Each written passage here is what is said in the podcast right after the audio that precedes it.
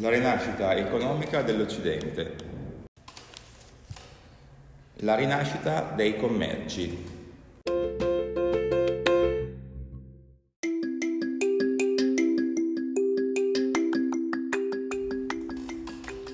Per molti secoli i prodotti della terra erano bastati appena a sfamare le persone del villaggio.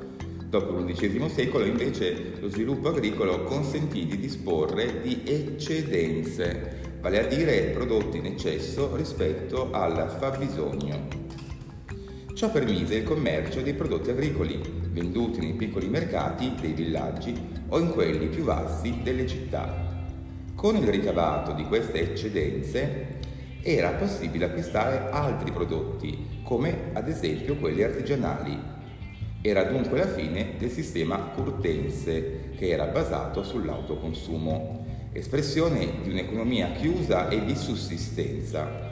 Iniziava la progressiva affermazione dell'economia di mercato, cioè un sistema fondato sul libero scambio delle merci e sulla circolazione monetaria. Ben presto gli scambi non si limitarono solo a prodotti locali, ripresero importanza i commerci a medio e a largo raggio che nell'alto medioevo si erano fortemente contratti seguendo un asse dall'oriente verso il Mediterraneo e dall'area mediterranea al nord Europa. Questa espansione commerciale determinò l'organizzazione delle fiere, cioè grandi mercati che si tenevano in alcune località una o due volte l'anno.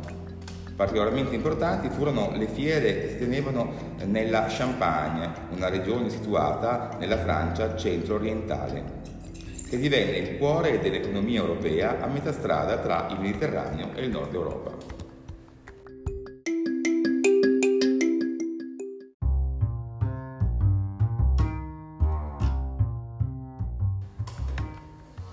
I commerci europei gravitavano soprattutto intorno a due aree, il Mediterraneo appunto e il nord Europa. Le città marittime mediterranee erano infatti in collegamento con Bisanzio e con i porti dell'Egitto e dell'Oriente, dove arrivavano i prodotti orientali come pietre e stoffe preziose, gioielli e soprattutto spezie. I mercanti italiani, soprattutto da Venezia e da Genova, seguivano la via terrestre attraverso i valichi del Gottardo e del Moncenisio, facevano arrivare queste merci nell'Europa centrale e settentrionale, dove esistevano importanti circuiti commerciali. Il primo a svilupparsi fu quello delle Fiandre, la regione che corrisponde all'attuale Olanda, al Belgio e a parte della Francia settentrionale. Qua si producevano tessuti pregiati da vendere in tutta Europa. Successivamente si sviluppò un'altra zona del nord Europa, quella che gravitava attorno al Mar Baltico e al Mare del Nord. I mercanti di alcune città tedesche, tra cui Colonia, Amburgo, Lubecca, si unirono in una lega chiamata ANSA o Lega Anseatica per tutelare i loro interessi. Questi scambiavano i prodotti locali, ad esempio pellicce, legname, pesce secco, ferro svedese, con le merci prodotte nel Mediterraneo come olio e vino o commercializzate dai mercanti italiani. Dalle città della Lega Asiatica le merci potevano raggiungere anche zone lontanissime come Kiev e Novgorod in Russia.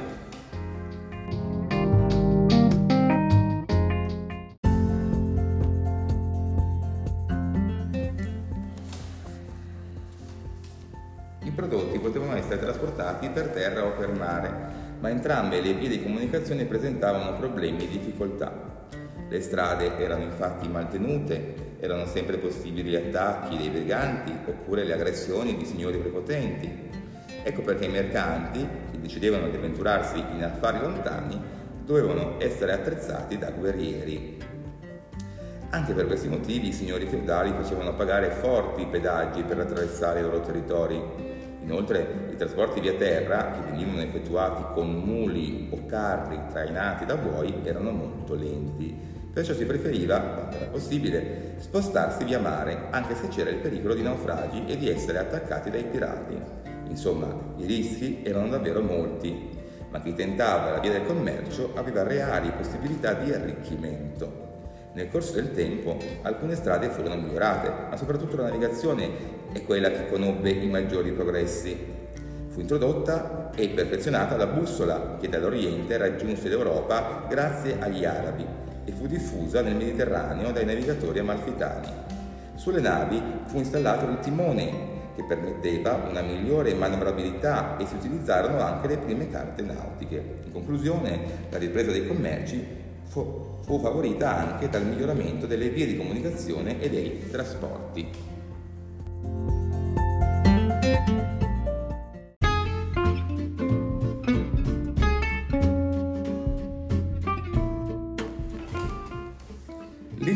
L'intensificarsi dei commerci favorì la ripresa della circolazione monetaria. Il denaro in realtà non era mai scomparso del tutto, ma durante l'Alto Medioevo erano state coniate sempre meno monete e quelle in circolazione erano solitamente in oro e venivano generalmente tesaurizzate, cioè messe da parte.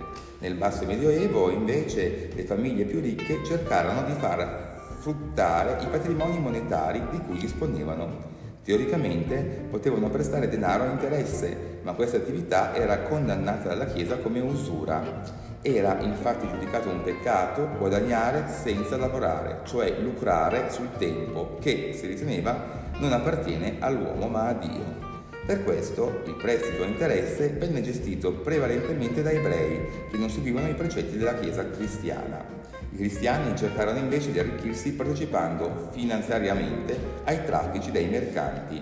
I capitali potevano essere investiti nella fabbricazione di una nave, che nell'undicesimo secolo era ancora estremamente costosa e richiedeva la partecipazione di più persone in una società.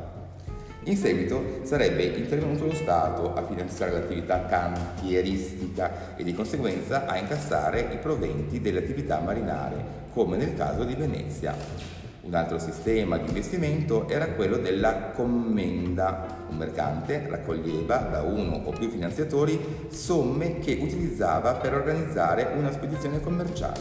Al ritorno divideva i profitti con i finanziatori, ovviamente in proporzione al denaro che aveva ricevuto. Al mercante non conveniva frodare i suoi soci, ad esempio simulando la perdita del carico per una tempesta o per i pirati, perché non avrebbe più trovato nessuno disposto a sostenerlo. La commenda si diffuse soprattutto nelle città marinare.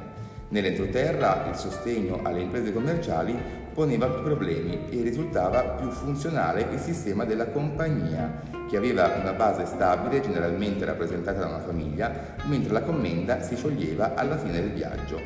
Al capitale familiare se ne potevano poi aggiungere altri, dando vita a grandi società che in qualche caso furono all'origine delle banche.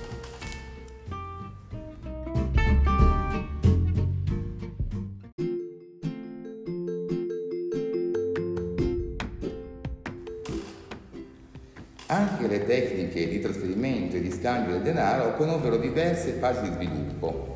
L'innovazione più importante fu l'uso della lettera di cambio, utilizzata dai genovesi nel XII secolo ma diffusa dai fiorentini.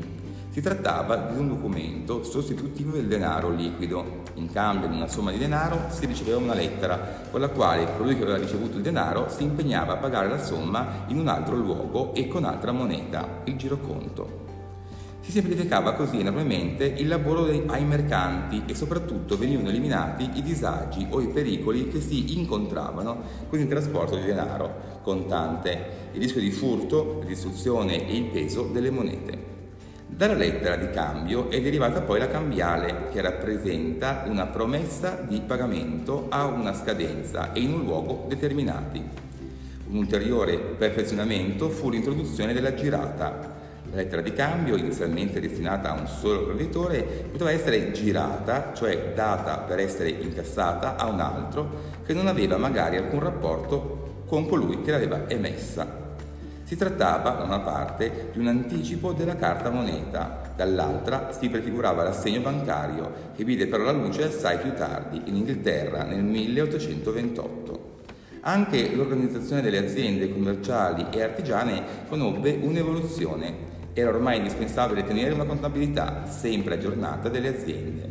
Nel XIV secolo si cominciò a utilizzare la contabilità a partita doppia, due colonne, dare e avere, affiancate, in cui venivano segnate tutte le operazioni finanziarie di entrata e di uscita di denaro, quindi acquisto merce, pagamento con lettera di cambio, salari, eccetera, eccetera.